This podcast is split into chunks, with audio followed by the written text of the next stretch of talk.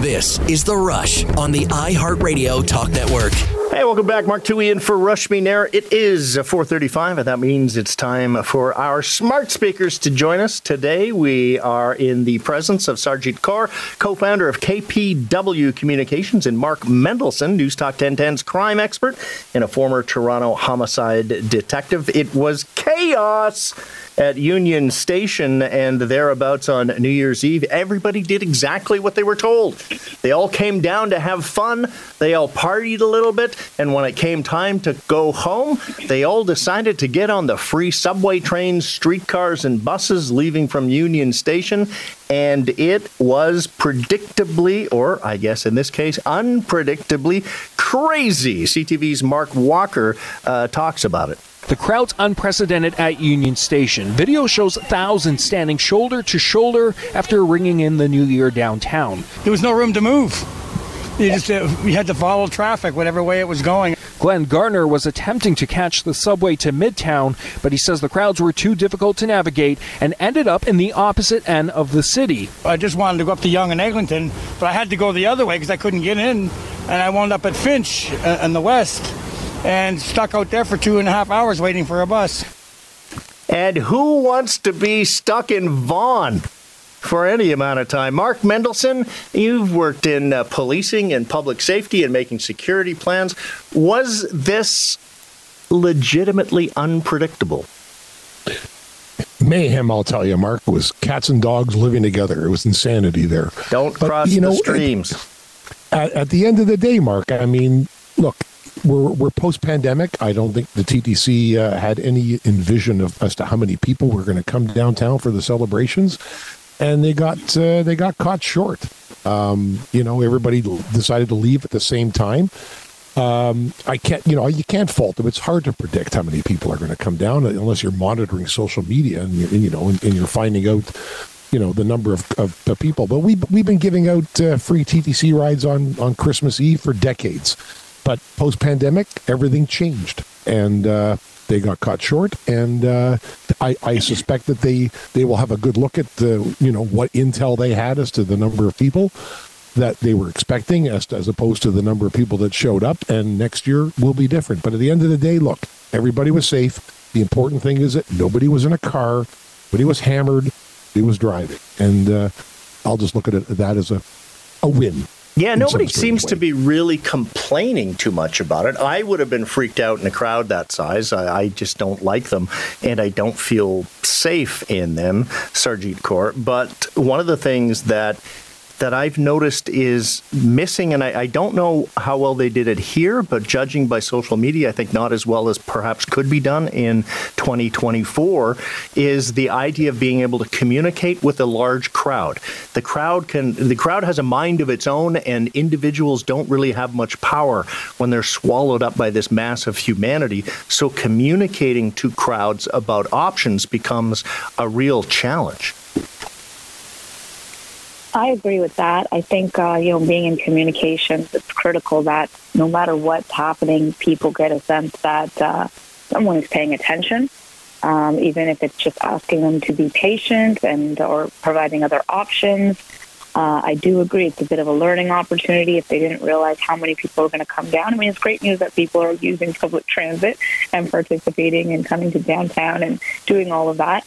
But uh, I don't see what the excuse is for not communicating with people and not saying, uh, you know, please have patience or please don't push or please try a bus or please wait maybe half an hour um, and come back if you can. Heck, play music, make it fun, do something. I mean, at least they were inside and warm. Yeah, Mark Mendelson, I don't want to belabor this, but just to sort of wrap this up with a bow, part of a good crisis plan is flexibility and maintaining, always maintain a reserve, I learned in the Army. And so even if the crowd was larger than you expected, the test of an event plan like this for the police, for transit, for GO uh, and Metrolinx is their ability to very quickly, in a coordinated and managed way, respond to a change. And so having extra trains available, extra staff available, extra buses that they could quickly and reliably turn on and off. That is perhaps what was missing and needs to be worked on.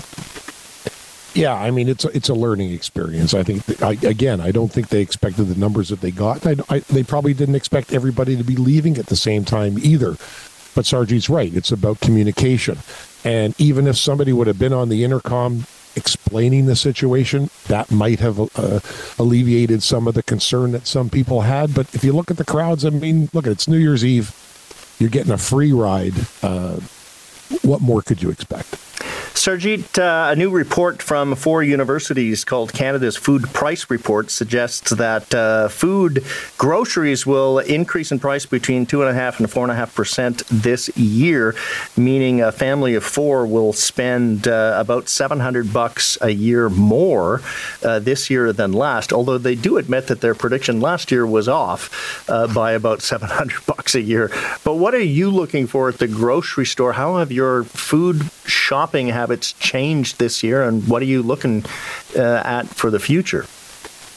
Well, I just came from Costco, and I'd say one of the biggest trends that uh, drive up uh, the cost of household food is just ordering out. So I really try to discourage that. It's mostly my uh, my teenagers who do that, and it significantly costs more when you order out versus cook at home. But you know, I think we've heard everything about couponing and uh, waiting for sales and all that. I wouldn't be adding much to the discussion to point all that out. I just say there's two things that I think about when I hear about all this.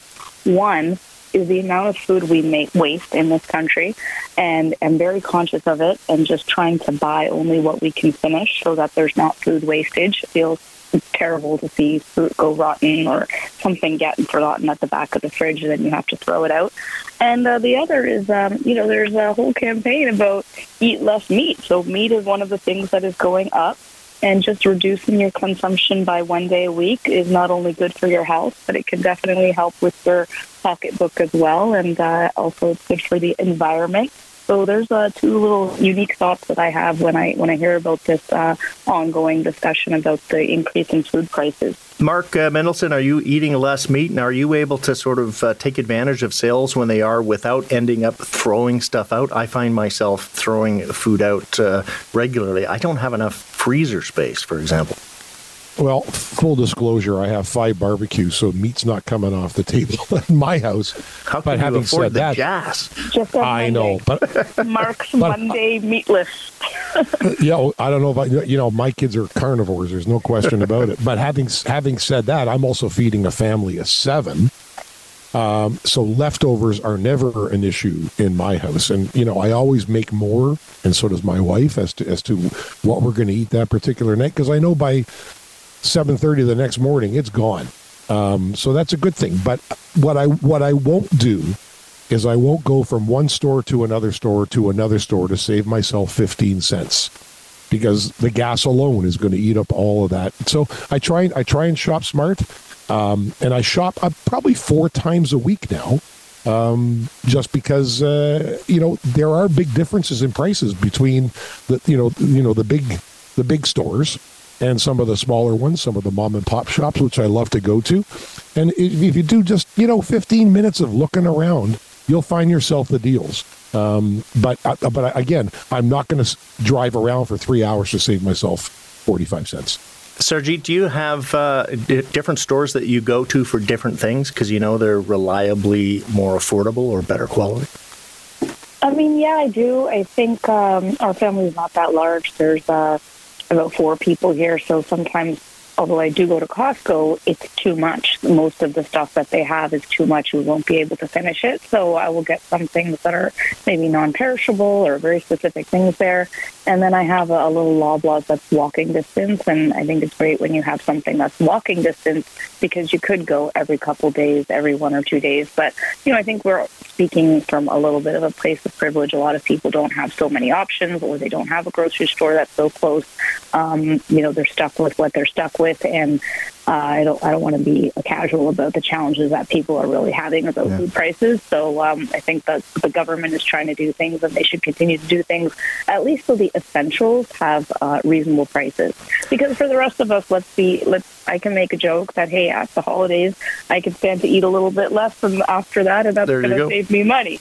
But for many, many families, it's it's not. It's not joking matter. Well, be- We'll be back with Sarbjit Kaur and Mark Mendelson, and I'll try to convince him to only feed four of his kids when we return. Hey, welcome back. It is uh, Mark Towhey in for Rashmi Nair today. We're in the midst of our smart speakers. Uh, panel with uh, Mark Mendelson, Newstalk 1010 crime expert and a former homicide detective, and Sarbjit Kaur, who is co founder of KPW Communications. Sarbjit, I just want to hit you with something we didn't warn you of because it's just crossing the wires now.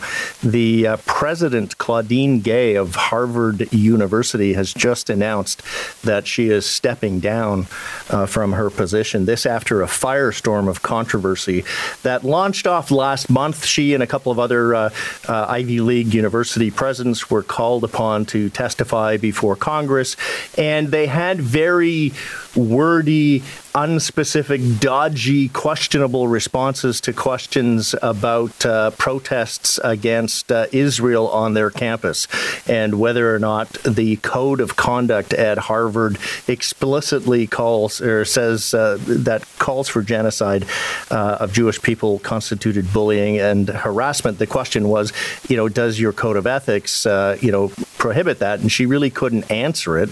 It got worse from there. She became a target of uh, people's ire, and uh, everybody started investigating her. And there were a number of questions about some of her own academic work leading to her dissertation that uh, people claimed were, uh, you know, misappropriating or plagiarism of other people's work. You're a communication expert. Does it come to a time when you're the leader that you become so much the story that the right thing to do for the institution is to resign, even if you don't feel you've done anything wrong?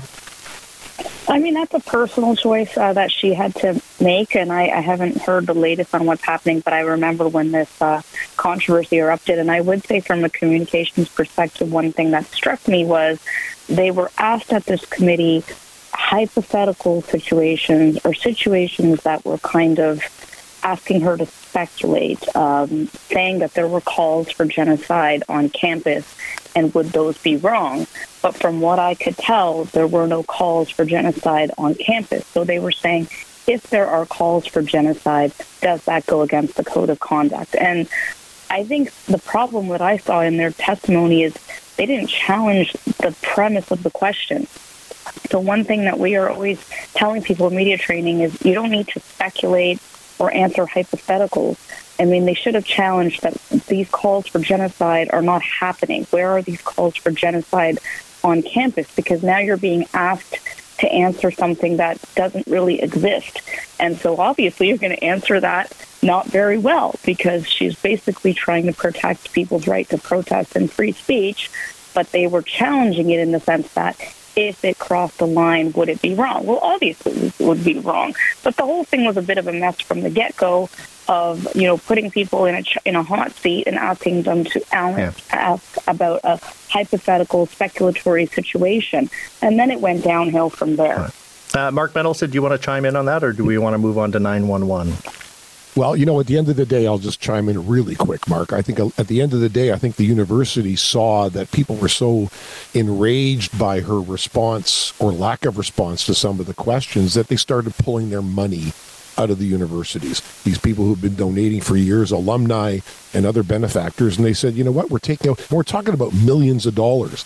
And if you're the university, at the end of the day, you're looking at those. Uh, you know debits and credits, and uh, that made a big difference. And that may have been part of her decision to have to pull out. Yeah, I think it got to an untenable position, and I think a lot of people, including some of the congressmen, who were clearly baiting her, uh, but you know would believe that there were uh, very clarion calls for, for genocide in the pro-Palestinian uh, camp.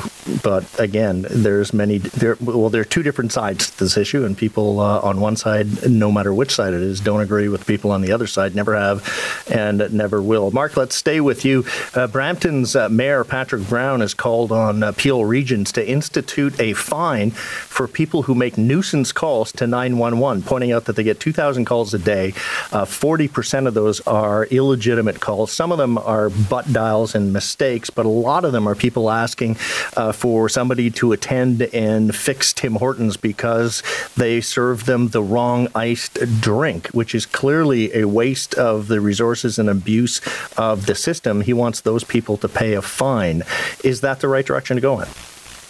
Well, it's an interesting tack to take. I mean, and, and Peel Region has actually been very good over the last couple months. They've been putting out through social media, uh, actually they're airing the calls, some of these ridiculous calls about my Netflix isn't working and uh, my coffee's cold and my fries, uh, you know, I, I, asked to supersize them and they didn't come that way. Um, and they're putting that out there. It's about education, I think, in many, many ways. There's been a comparison to what, say, the fire services are doing here in Ontario, certainly in the GTA. If you have too many false alarms, uh, fire alarms at your home or your business, you're going to get fined. You're going to you're going to pay a price for that. And now they're going to sort of ex- expand that into the into the police. So it is an interesting concept. I don't know how you're going to get these people to pay up at the end of the day, um, but it's it's it's an it's an opportunity to educate people. I mean, forty percent bogus calls are, are ridiculous, and you wonder why it's taking so long for people to uh, to get through on nine one one is because they're having to deal with these people um, you know, on, on these on these frivolous concerns. So it'll be interesting to see how it goes. I, would love to see how they're going to enforce it and how they're going to actually word a law that's going to that's going to deal with this. But uh, Peel was actually, you know, right out of the gate doing this, and I think it's really it's it's a, it's a teaching moment. I think that people have to realize that nine one one is not for your Netflix. Sarbjit, I think that uh, publishing some of the the giving us the audio of some of these crazy calls is an effective way to get people's attention because they're absolutely ridiculous. If they even just talk about fining people, is that part of uh, a communications uh, toolkit? That can help to educate people to stop with this nonsense? I think it should be really a last resort. I don't know if the person who gets uh, calls because Tim Hortons service is too slow has the wherewithal to even think about a fine. I mean, they don't understand that they shouldn't be doing that. Is the fact that they would they understand that they're subject to a fine? And you never, ever, ever want anyone to hesitate to call 911 if they really need it. But I think for extreme situations, it should be a tool that's in the toolkit, so to speak. But I really agree with Mark education, education, education. Uh, we're actually working on a project right now with a, a province-wide emergency steering committee about this issue because many municipalities are are dealing with this and grappling. But part of our research is getting to the root cause. Why are people doing this? A lot of people don't know the non-emergency number, so there is some work that can be done. There can be language barriers. Um, there can be also, yes, just a sense of uh, silliness of no consequences and fines. But when you get to the root causes of what the issue is, you can address those and through education. I also worked in the road safety marketing office. You know, education is, is what got us to start wearing seatbelts. It's what got us to stop smoking it can get. Actually, I think changes in the law. yeah. changes in the law got us to wear seatbelts and to Not stop smoking. It was a combination, but you it think? became very normalized. Drunk driving. There was a yeah. lot of public education of don't let your friends drive drunk. Right. We, we also made it illegal that it didn't used to be. But I it's agree with you. It's part. It's all yeah. part of the education spectrum. It's the stick exactly. side of it. Sarbjit Kaur, co-founder of KPW Communications, Mark Mendelson, Newstalk 1010's crime expert, former Toronto Police uh, homicide detective. Thank you both uh, for your time. We are going to take a break at the top of the hour. When we come back. We are going to talk about bad news for anybody who works for a small business in uh, Canada, and I'm going to teach you how to be an overpaid CEO. You're listening to The Rush on the iHeartRadio Talk Network.